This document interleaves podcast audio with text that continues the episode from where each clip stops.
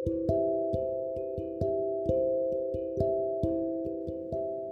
Bapak Ibu Saudara yang dikasihi oleh Tuhan Selamat pagi. Pada pagi hari ini Mari bersama-sama mengambil waktu untuk merenungkan kebenaran firman Tuhan. Sebelum kita melakukan segala aktivitas kita Mari kita datang kepada Tuhan Membuka hati kita Untuk kebenaran firman Tuhan Sehingga firman Tuhan akan menuntun langkah kita segala sesuatu yang kita kerjakan hari ini hanya memuliakan nama Tuhan. Mari kita mempersiapkan hati kita, namun sebelumnya mari kita berdoa. Tuhan Yesus, kami bersyukur Engkau Allah yang telah memelihara kami sampai saat ini dan kami sungguh mempercayai Engkau Tuhan ketika kami ada di dalam Tuhan kami terus merasakan pertolongan kemurahan Tuhan akan selalu mengikuti kami akan selalu bersama-sama dengan kami. Dan pada pagi hari ini ya Tuhan, kami mau merenungkan firman Tuhan. Kiranya hati kami terbuka akan kebenaran firman Tuhan dan biarlah melalui firman ini Tuhan, hidup kami senantiasa setiap hari selalu bersyukur dan melihat pertolongan dan keajaiban-keajaiban Tuhan terjadi di dalam hidup kami. Kami boleh melihat dan uh, bagaimana Allah menuntun kami dan kami terus boleh dituntun kepada kebenaran-kebenaran dalam setiap perbuatan-perbuatan kami sehingga semuanya sesuai dengan kehendak Tuhan. Kami mau mendengarkan firman-Mu dalam nama Tuhan Yesus. Kami berdoa haleluya. Amin. Bapak Ibu Saudara yang dikasihi oleh Tuhan pada pagi hari ini kita akan belajar bersama-sama dalam kitab Mazmur dan pagi hari ini kita akan belajar dari Mazmur pasal 60. Di dalam judul perikop yang telah diberikan oleh Lembaga Alkitab Indonesia yaitu di sana dituliskan mengenai doa memohon kemenangan. Berbicara mengenai kemenangan Bapak Ibu Saudara, mungkin sering sekali kita dengar lagu yang sering dinyanyikan oleh orang-orang yang meraih kemenangan yaitu We Are the Champion.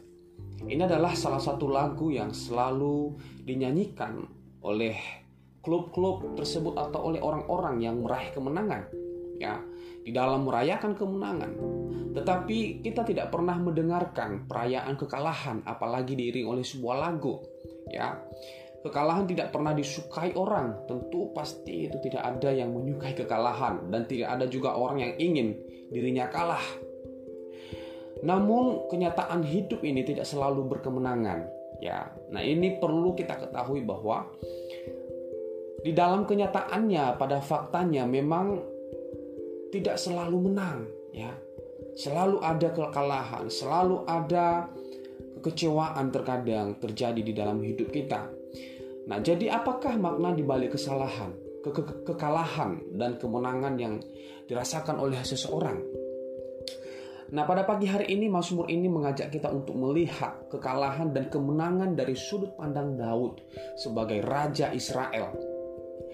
Yang pertama, teriakan Daud supaya Allah memulihkan mereka karena pertahanan mereka tertembus. Ya. Dalam ayat yang pertama sampai ayat yang ketujuh Ya, kita bisa melihat bahwa di situ memberikan pengertian kepada kita bahwa Daud pernah merasakan apa yang disebut kekalahan. Daud melihat kekalahan sebagai penghukuman dari Tuhan. Tetapi Daud tidak mengeluh kepada Tuhan, apalagi menyalahkan Tuhan karena kekalahan yang dialaminya.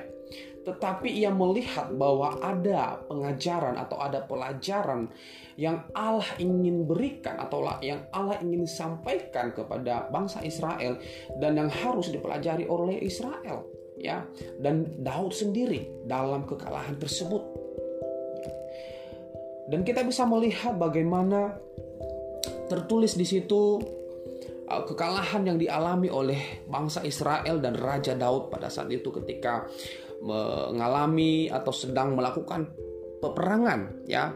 Ayat 1 sampai yang ke-7 di sana dikatakan bahwa bunga bakung kesaks kesaksian miktam dari Daud untuk diajarkan ketika ia memerangi orang Aram Mesopotamia dan orang Aram Zoba dan ketika Yoab pada waktu pulang telah memukul kalah 12.000 orang Edom di lembah Asin Ya Allah, Engkau telah membuang kami, menembus pertahanan kami. Engkau telah murka, pulihkan kami.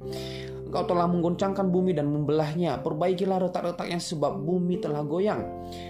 Engkau telah membuat umatmu mengalami penderitaan yang berat. Engkau telah memberi kami minum anggur yang memusingkan. Kepada mereka yang takut kepadamu telah kau berikan panji-panji, tanda untuk berlindung terhadap panaset.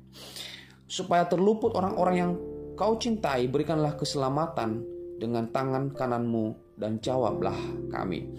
Nah ini adalah salah satu permohonan atau doa yang Daud naikkan ketika mengalami kekalahan ya.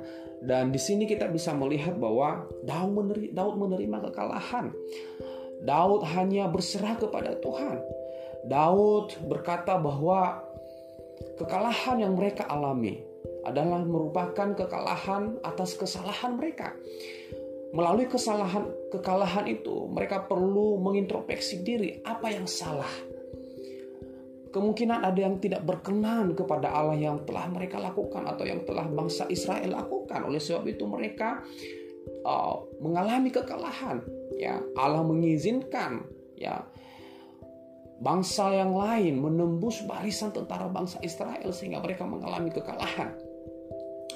Dan daripada itu, Daud berseru kepada Allah, meminta dan memohon pertolongan untuk memulihkan bangsa Israel dan memberikan kemenangan kepada mereka.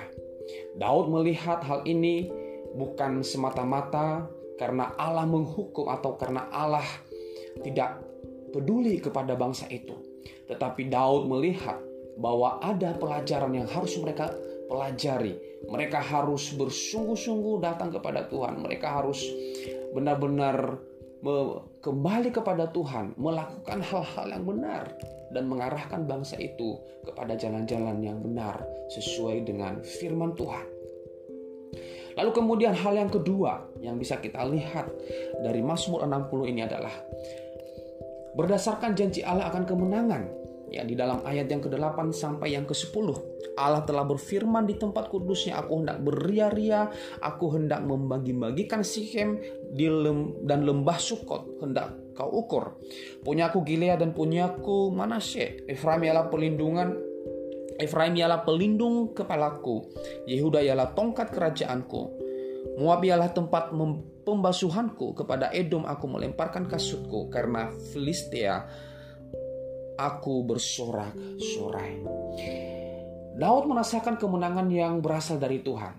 Ia sadar bahwa kemenangannya bukan atas dasar kekuatan dan taktik perangnya, tetapi semata-mata karena bersama Allah ia melakukan perbuatan-perbuatan gagah perkasa terhadap musuhnya. Lalu kemudian yang kedua ini Daud merasa bahwa kemenangan yang mereka miliki juga adalah berasal dari Allah, bukan karena mereka membuat atau memiliki taktik yang tepat dalam perang. Daud menyadari bahwa kemenangan demi kemenangan yang mereka dapatkan di dalam peperangan itu karena campur tangan Allah. Itu karena kekuasaan Allah. Nah, dua hal ini Daud selalu sadari ya. Ketika mereka kalah mereka harus introspeksi diri. Mereka harus melihat apa yang salah ya. Lalu kemudian memperbaikinya. Datang kepada Tuhan memohon ampun kepada Tuhan. Lalu kemudian yang kedua ketika mereka mengalami kemenangan Daud kembali menyadari bahwa kemenangan-kemenangan yang mereka hadapi adalah berasal dari Tuhan ya dan ini adalah sumber kemenangan Daud. Ya, kalau kita melihat di dalam ayat yang ke-13 sampai 14. Berikanlah kepada kami pertolongan terhadap lawan, sebab sia-sia penyelamatan dari manusia. Dengan Allah akan kita lakukan perbuatan-perbuatan gagah perkasa, sebab Ia sendiri akan menginjak-injak para lawan kita. Bapak Ibu Saudara, di sini dikatakan bahwa di dalam ayat 13, berikanlah ke, kepada kami pertolongan terhadap lawan sebab sia-sia penyelamatan dari manusia. Jadi sekali lagi Daud menyadari diri mereka sebagai manusia, mereka tidak bisa melakukan apa-apa. Mereka hanya manusia biasa. Mereka hanya mampu berperang, ya. Mereka hanya mampu melakukan semampu kekuatan mereka. Tetapi kalau Allah turut bekerja di dalamnya, Daud menyadari bahwa kekuatan Allah lebih besar daripada kekuatan siapa pun. Oleh sebab itu mereka tidak uh, mengandalkan kekuatan mereka. Daud menyadari bahwa mereka tidak boleh mengandalkan taktik perang yang mereka miliki.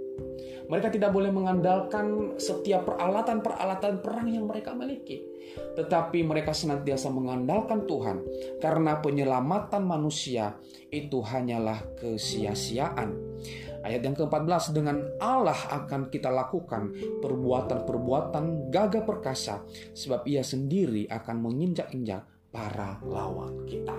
Sekali lagi, Daud menyadari bahwa hanya Allah saja yang mampu memberikan kemenangan, hanya Allah saja yang menjadi pemimpin-pemimpin perang di dalam setiap peperangan-peperangan yang mereka lakukan.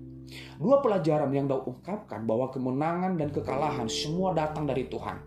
Daud memberikan teladan bagaimana sikapnya memberikan menerima kekalahan dan kemenangan dalam peperangan kalau Allah mengizinkan kita ya mengalami kekalahan, itu artinya adalah ada hal yang harus kita pelajari. Ya, terkadang kita diizinkan mengalami kegagalan-kegagalan di dalam hidup. Entah itu ada persoalan dalam pekerjaan kita, ada persoalan di dalam hubungan kita, ada persoalan dengan saudara-saudara kita, dengan teman-teman kita.